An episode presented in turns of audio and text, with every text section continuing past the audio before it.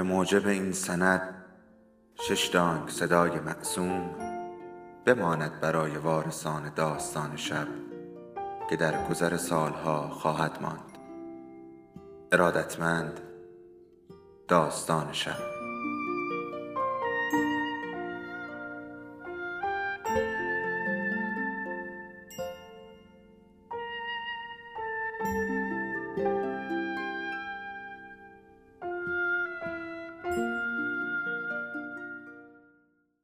یکی بود یکی نبود.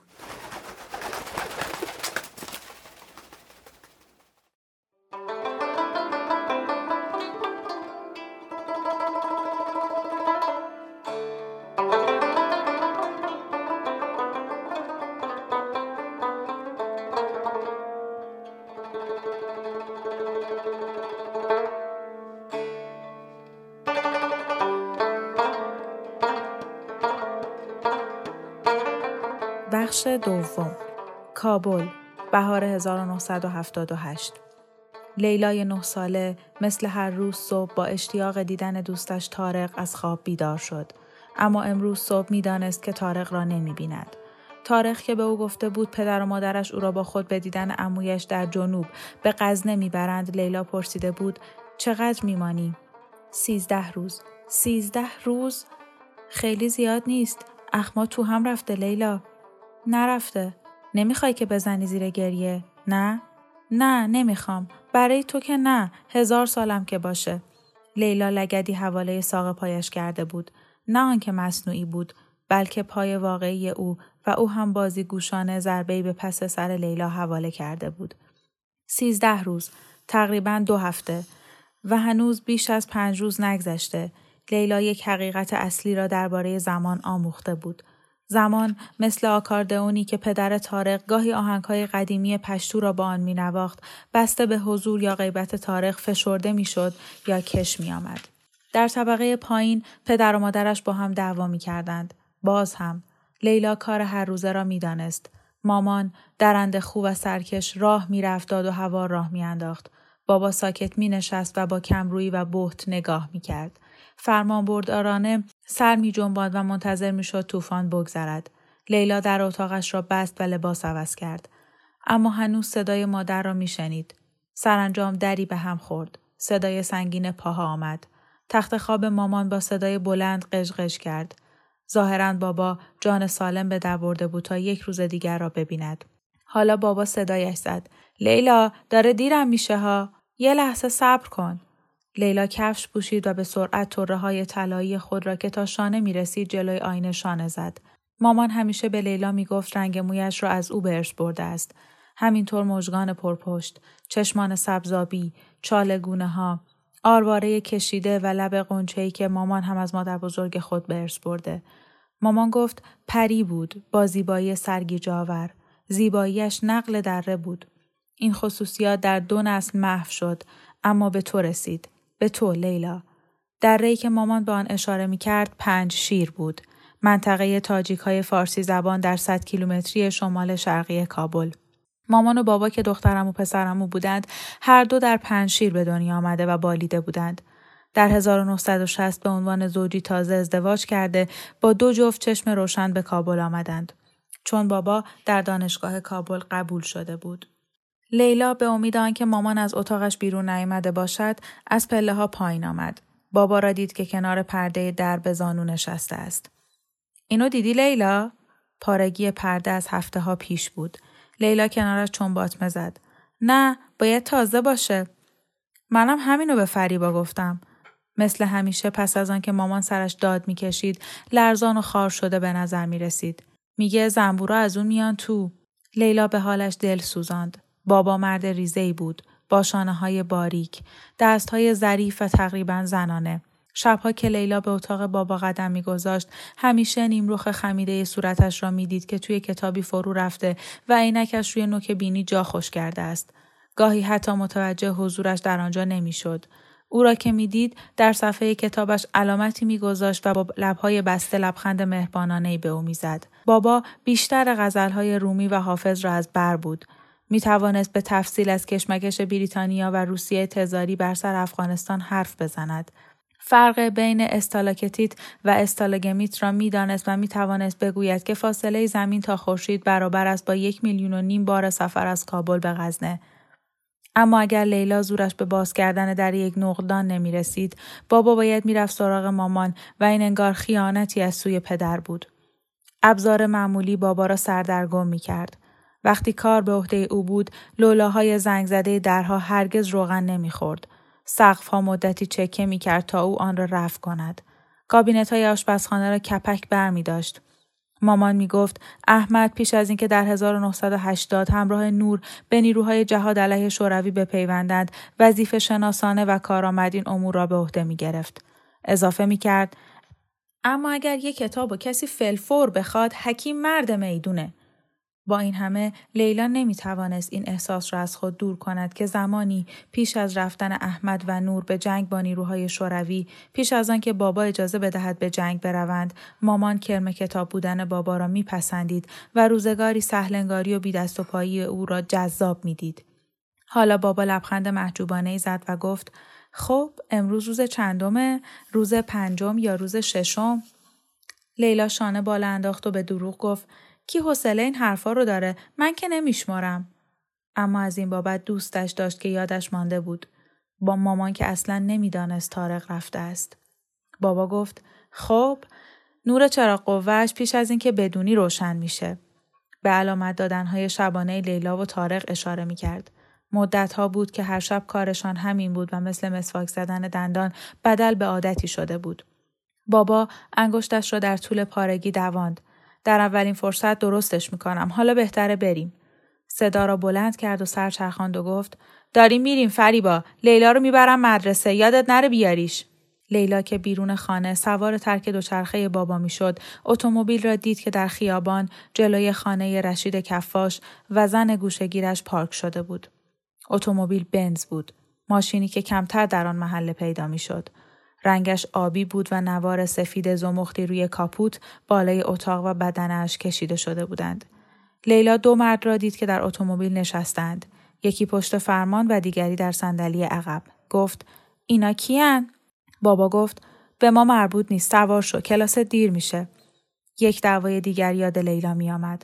آن روز مامان بالای سر بابا ایستاده و با ادا اصول گفته بود این کار توست نه پسرمو که بگویی هیچ چیز به تو مربوط نیست. حتی اگه بچه های خودت برن به جنگ. چقدر ازت خواهش رو تمنا کردم. اما تو دماغ تو کردی تو اون کتابای کوفتی و گذاشتی پسرامون برن. انگار که یه جفت حرومی باشن. بابا به سمت بالای خیابان رفت و لیلا پشتش نشسته بود و دست دور کمر او حلقه کرده بود. از کنار بنز آبی که گذشتند لیلا نگاه گذرایی به مردی انداخت که روی صندلی عقب نشسته بود. مردی لاغر و سفید مو. کت و شلوار قهوه‌ای تیره و پشت سفیدی که در جیب روی سینه گذاشته بود. چیز دیگری که متوجه شد این بود که اتومبیل پلاک حراس را داشت. باقی راه را در سکوت طی کردند.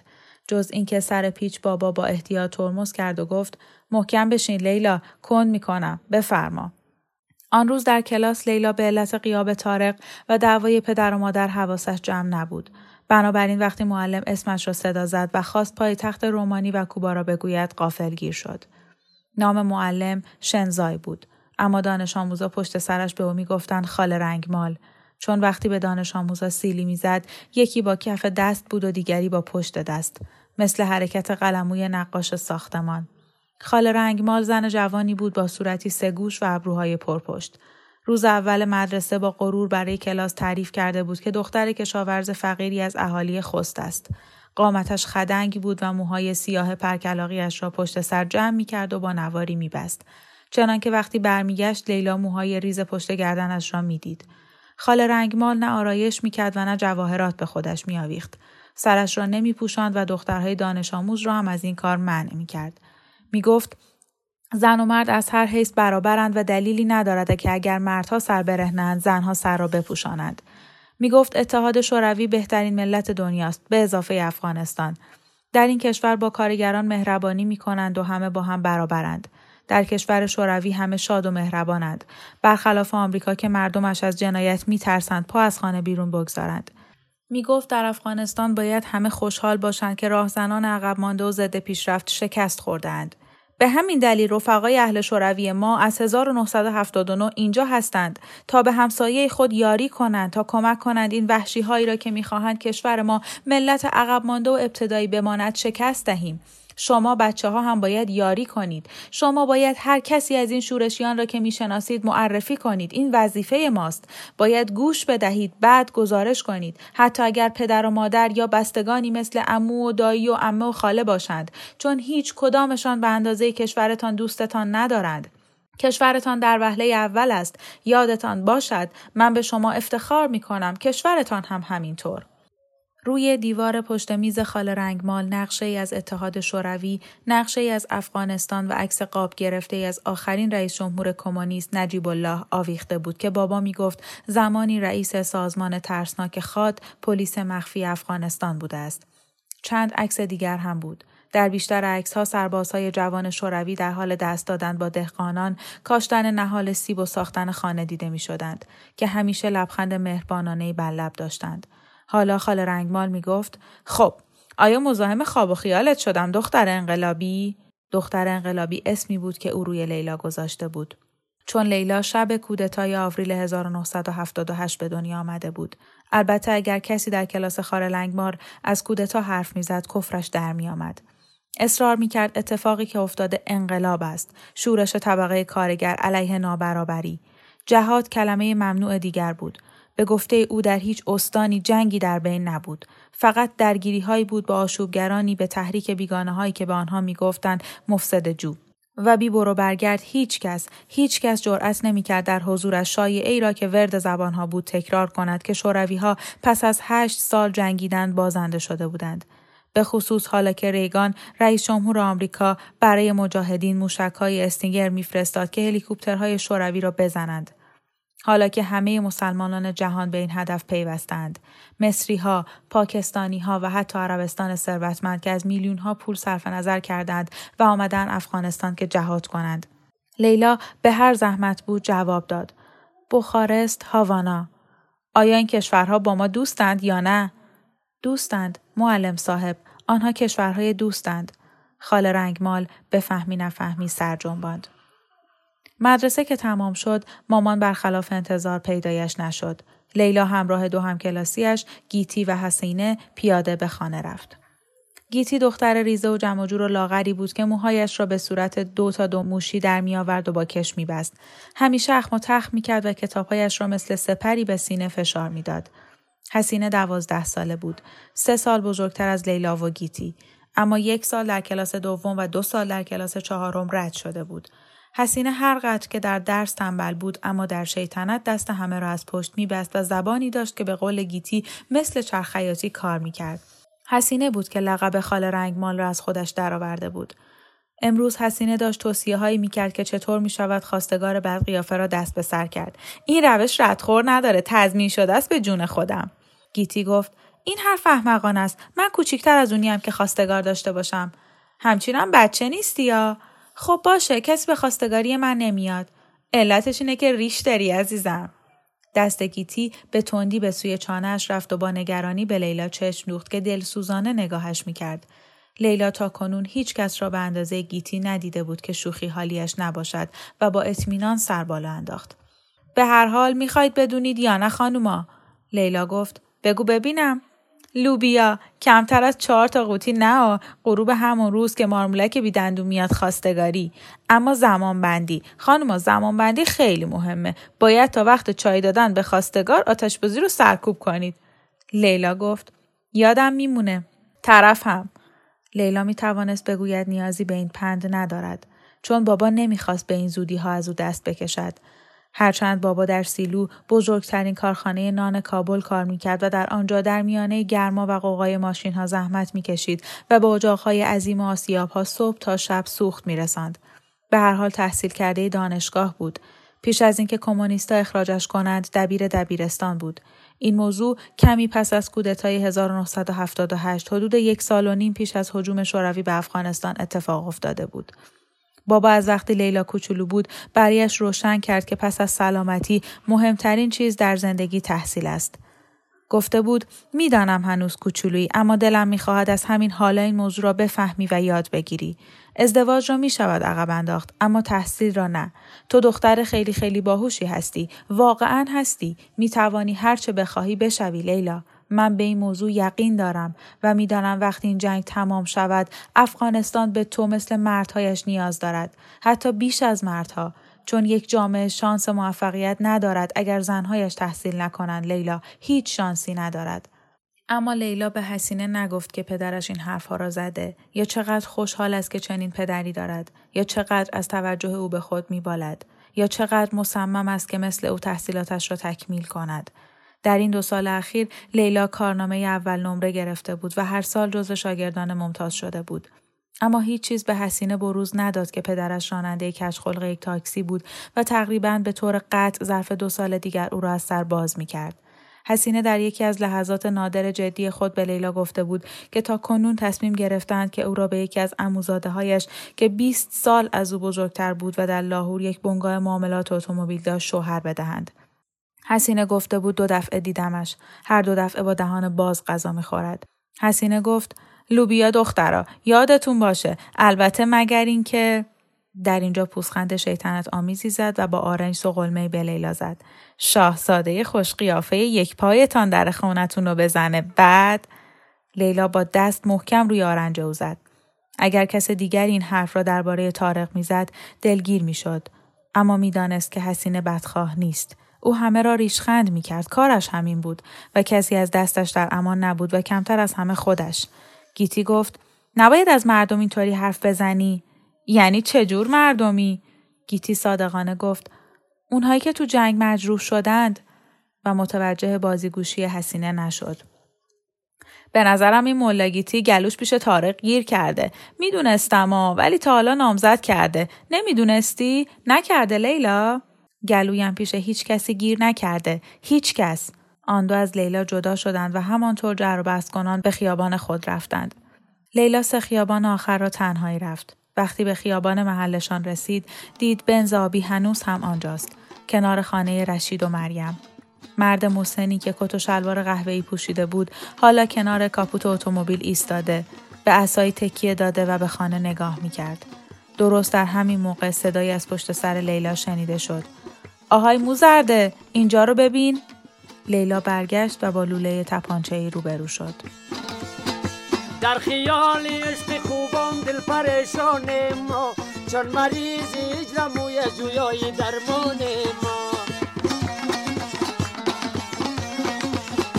همچه مجنون هر زمان بخوان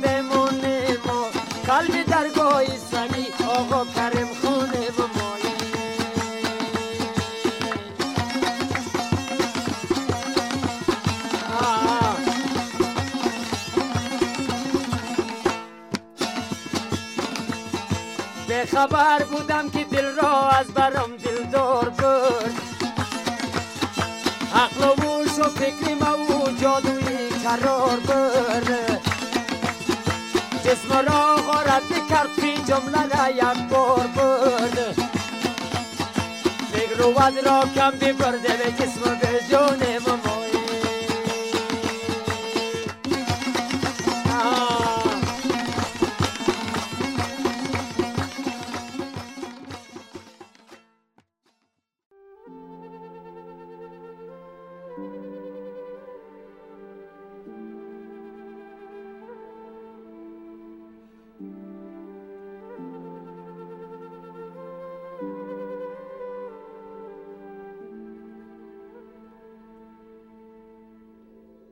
داستان شب بهانه است.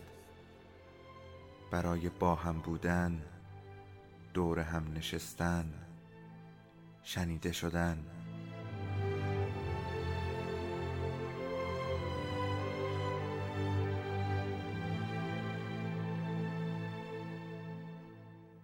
صدای افسانه ها رو میشنویم.